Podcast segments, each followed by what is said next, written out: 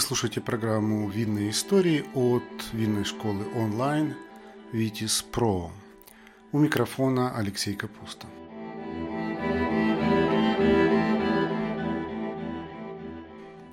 Сегодня мы поговорим о непростом периоде в истории новозеландского виноделия.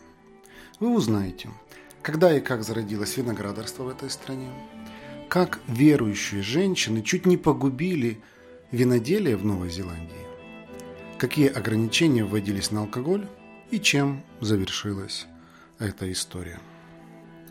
При упоминании Новой Зеландии многие вспоминают знаменитый Савиньон Блан из долины Мальборо. Кто-то его любит, кто-то не очень. Но далеко не все знают, как вообще развивалась история виноделия этой страны. И если бы эта история свернула не туда, никакого новозеландского савиньона сейчас не было бы. Как и, в принципе, виноделия и алкоголя в этой стране. Но обо всем по порядку. Новозеландское виноделие еще очень молодое, по мировым меркам ему всего-то около 200 лет. Как и во многих странах Нового Света, виноград здесь не рос, пока на эту благословенную землю не ступила нога колонизатора. Для Новой Зеландии отцом виноделия стал преподобный Сэмюэл Марсден, который в 1819 году высадил там первые лозы в поселении Керри-Керри, Нортленд. В своих дневниках он напишет Насколько я могу судить, климат и почва Новой Зеландии благосклонны для винограда. И если лоза здесь приживется, то докажет важность этой затерянной части света. Но с момента закладки виноградника и до появления первого вина прошло больше 10 лет. Первые урожаи были скудны, их ели козы, уничтожали тропические дожди. Так продолжалось до тех пор, пока за дело не взялся британский политик и винодел Джеймс Басби. Он много времени провел в Австралии, которая уже на тот момент активно практиковала виноделие – Переплыв Тасманово море, Басби в 1833 году высадил в Керикере лозы сера и других сортов. И вот тут у него все получилось очень даже удачно. Настолько, что уже в 1835 году винодел угощал своим вином самого Чарльза Дарвина и сильно его впечатлил. А в 1840 капитана корабля французского «Астролябия» причалившего к берегам Новой Зеландии. Тот же капитан в своих дневниках описывает это вино как очень легкое, свежее, игристое и изысканное на вкус, отмечая, что оно доставило ему немало удовольствия. Следом за Басби виноделие в Новой Зеландии развивали католические миссии. Первый епископ, вступивший на эту землю, привез виноградные лозы. Затем французский орден Святой Мэри заложил виноградник в Хоксбей, который существует до сих пор и является самым старым видным хозяйством этой страны. Большой вклад новозеландского виноделия внесли поселенцы из Далмации, нынешней Хорватии. Они поселились на одном из дальних островов и добывали камедь с дерева каури. А когда бизнес оказался неприбыльным, перебрались в округ Хендерсон на западном Окленде. Там поселенцы успешно наладили виноградарство и виноделие. Для местных жителей производили в основном крепленные вина, ну а для себя сухие столовые. Сегодня этот округ один из главных винодельческих регионов Новой Зеландии. Казалось бы, все потихоньку стало налаживаться, но тут едва ставшее на ноги виноделие столкнулось с серьезными испытаниями. Более того, его чуть не уничтожили, и главным виновником этой драмы стали верующие женщины. Дело было так. На рубеже 19-20 веков по всему миру набирало обороты христианское антиалкогольное движение. Оно зародилось еще в 1820 году, когда ученые выяснили, что в вине, пиве и даже в сидре содержится спирт. Ранее считалось, что в этих напитках есть лишь его производные, а сам же спирт выделяется только при перегонке. А тут иллюзии разрушились, и оказалось, что это точно такой же спирт, как и в бренде или виски, только в меньшем количестве. На фоне этих удивительных открытий возникает организация «Христианский союз женщин за воздержание от алкоголя». Нет, они не призывают полностью отказаться от спиртного, как может показаться из названия. Адепты Союза проповедуют умеренность и выступают за снижение объемов производства и продажи вина. Куда менее терпимо они относились к крепким спиртным напиткам. В глазах верующих женщин того времени выпить стакан виски было примерно то же самое, что сейчас вынюхать дорожку кокаина. Постепенно антиалкогольное движение становится популярным во всем мире и расцветает буйным цветом в Новой Зеландии. Причем здесь активисты настаивают не на умеренности, а на полном отказе от спиртного. Разговоры об этом начали среди местных поселенцев уже в 1836 году. То есть, пока Джеймс Басби угощал своих гостей первым собственным вином, христиане уже строили коварные планы по уничтожению всего, в чем есть хоть капля спирта. Именно в 1836 году было проведено первое зарегистрированное собрание сторонников воздержания в Нортленде.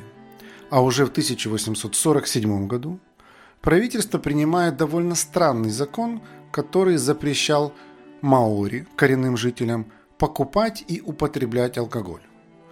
Отменить эту дискриминацию удалось лишь век спустя, в 1948 году. 1860-е годы нонконформистские церкви Новой Зеландии укрепляют дух воздержания в своих прихожанах. По всей стране создаются общества трезвости, в некоторых округах подписывают петиции об ограничении продажи алкоголя. В 1873 году и вовсе принимают странный закон о лицензировании.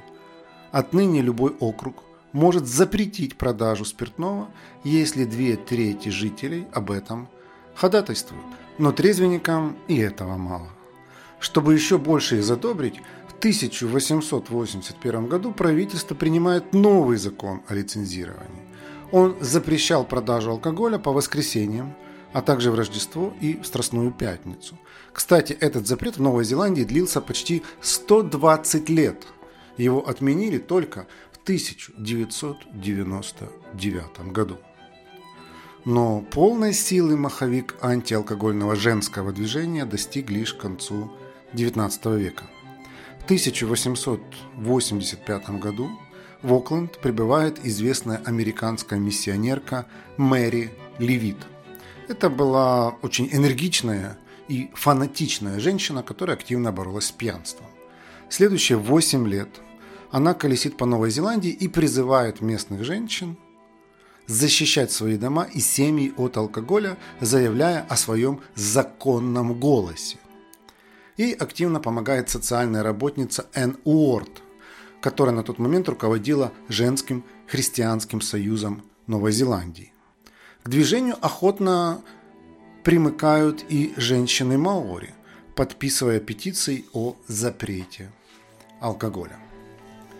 И надо сказать, что уже через год воинствующим амазонкам удалось добиться первых плодов своей активности. В 1886 году правительство создает Новозеландский альянс по пресечению и отмене торговли спиртными напитками. Он выступал за контроль над продажей алкоголя, как за демократическое право. Президентом альянса стал премьер-министр Уильям Фокс – а также в состав организации вошло еще около 30 человек. Надо сказать, что женщины Новой Зеландии боролись с алкоголем не просто от скуки. На самом деле в конце 19 века в колонии нарастала проблема пьянства. Также популярным явлением был так называемый ларикинизм. Сейчас этот термин уже устарел, а тогда ларикинами называли озорных и бескультурных молодых людей, которые пренебрегали общественными нормами, но делали это не агрессивно, а вполне добродушно и безобидно. Сейчас, наверное, его заменили бы словом хулиган или гуляка. Ларикины были частью новозеландского социума, хотя и не такой внушительной, как это рисовали газеты и ораторы 1890-х годов. Вторая причина, по которой женщины так активно вступали в христианский союз – воздержание – это тяга к реализации. На тот момент это была чуть ли не единственная возможность участвовать в политической и общественной деятельности, проявлять свои лидерские качества. В итоге многие суфражистки того времени воинственно шли в борьбу с алкоголем. Ярким примером тому была Кейт Шепард. Ранее, в 1983 году, она выборола для женщин Новой Зеландии право голоса. А когда в колонии вовсю расцвело антиалкогольное движение, именно с ее подачи женщины Христианского союза стали сотрудничать с парламентом. Это позволило перенести идеи воздержания в политическую плоскость. Кроме нее, выдающимися новозеландскими суфражистками того времени были Кейт Миллиган Эджер, Мэри Т. Тай Мангакая, Энн Уорд, Кристина Хендерсон, Лили Мэй Аткинсон. Почему общество умеренности стало таким популярным в Новой Зеландии, Австралии и других странах Нового Света? Ответ простой. Там не была сформирована культура и традиции винопития. Если в Европе вино было напитком повседневного рациона и массового употребления, то в колониях напитком меньшинства. Это развязало руки антиалкогольному лобби, против которого особо никто и не протестовал. В начале 1900-х производителями продавцам алкоголя в разных округах Новой Зеландии начали активно закручивать гайки. Начинается период сокращения лицензий, ограничений и запретов на торговлю. При этом правительство в 1911 году создает Национальную ассоциацию виноградарства. С одной стороны, государственные мужи понимают, что крупная сфера промышленности практически разорена, они обещают спасти эту распадающуюся отрасль и принять такой закон, который вернет доверие виноделам.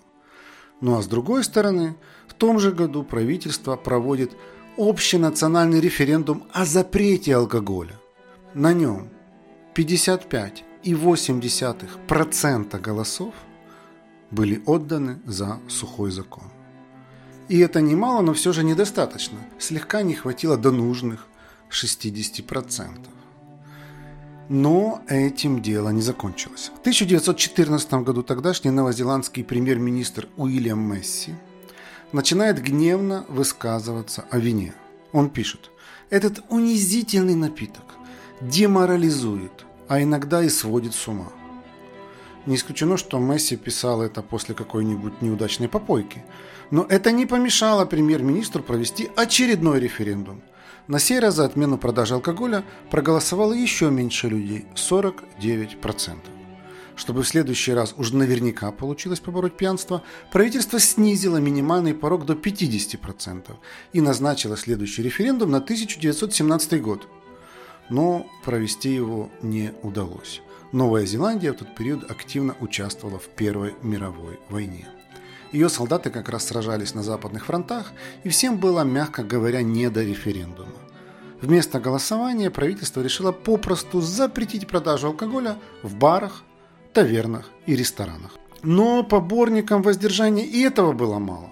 Они требовали тотального запрета и опять же референдума. Но была и другая категория населения, с которой приходилось считаться. Новозеландские моряки и солдаты – успевшие повоевать на Первой мировой с 1914 года и вернуться домой. Эти люди провели несколько лет в Европе и привыкли к той местной культуре питья. Отказываться от вина они вообще не собирались. В итоге правительство нашло некий компромисс. Производство вина запрещать никто не стал, но продавать его разрешалось только ящиками и не напрямую, а магазинам и питейным заведениям. А эти заведения обязывали закрываться в 6 часов вечера. Предполагалось, что это ограничение повысит градус общественной морали и сподвигнет людей к экономии. Но получилось, как это часто бывает, не совсем так, как задумывалось. Градус повышался разве что у работяг. Отработав смену, они со всех ног мчались в паб, чтобы успеть выпить до 18 часов. То есть закон работал абсолютно в обратную сторону. Вместо того, чтобы идти после работы домой, к семье, мужчины спешили в паб, а там опрокидывали стаканы один за одним, надирая стельку. Винодельни, кстати, быстро адаптировались к новым реалиям и стали производить плотные крепленные вина, так чтобы потребитель мог быстрее достичь нужной кондиции. Так возник интересный феномен того времени, который назывался «шестичасовое питье». И это яркий пример того, как алкогольные ограничения лишь подпитывают культуру пьянства в обществе. Разумеется, верующим женщинам все это не нравилось, поэтому общество воздержания начинает сильнее давить на правительство. В итоге в 1919 году вопрос о сухом законе снова ставят на общее национальное голосование. Ох, и полюбили же они эти референдумы. В этот раз сторонники трезвости уверенно шли к победе и думали, ну вот, наконец-то сбудется. Все-таки минимальный порог понизили до 50%. Но они не учли, что вместе с ними на референдуме голосуют все те же солдаты, воевавшие на европейских фронтах и полюбившие вино всем своим сердцем. В итоге сухие опять проиграли, набрав 49% голосов. Разрыв смехотворный, но закон есть закон. В общем, не удалось уверовавшим женщинам победить алкоголь в Новой Зеландии, хотя ограничения на продажу спиртных напитков действовали еще очень долго. Ограничения эти начали снимать в конце 50-х, начале 60-х годов. И только в 1967 году наконец-то отменили закон о раннем закрытии пабов.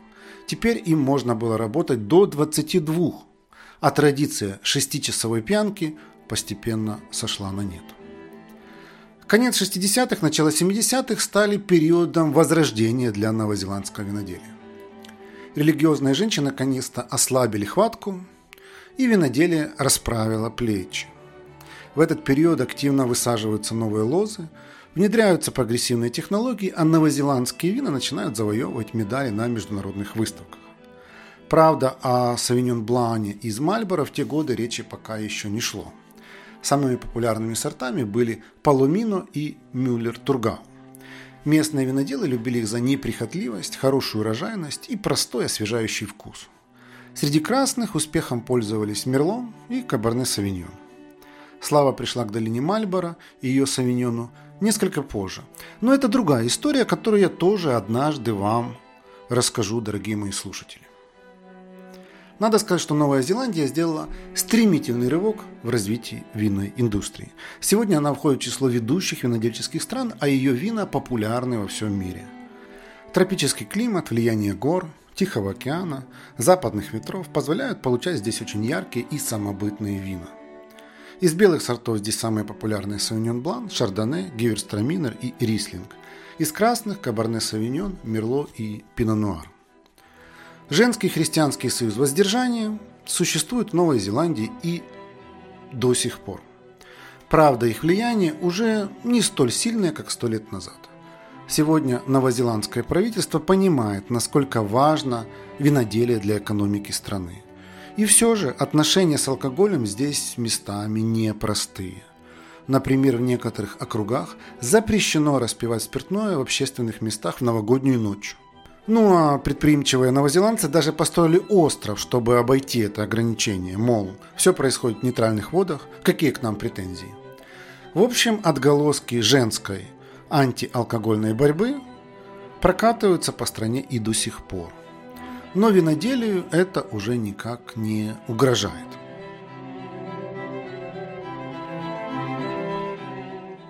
В следующем выпуске я расскажу вам о сухом законе в другой стране – в Соединенных Штатах Америки.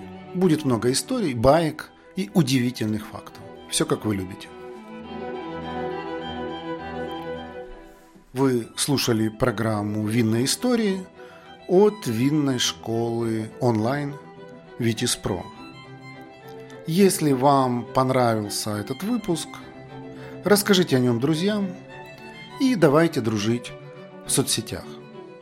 В Инстаграме наш канал называется – vitis.academy, в Телеграме «Второй бокал», ну а на Ютьюбе наш винный канал называется «Что пьем?».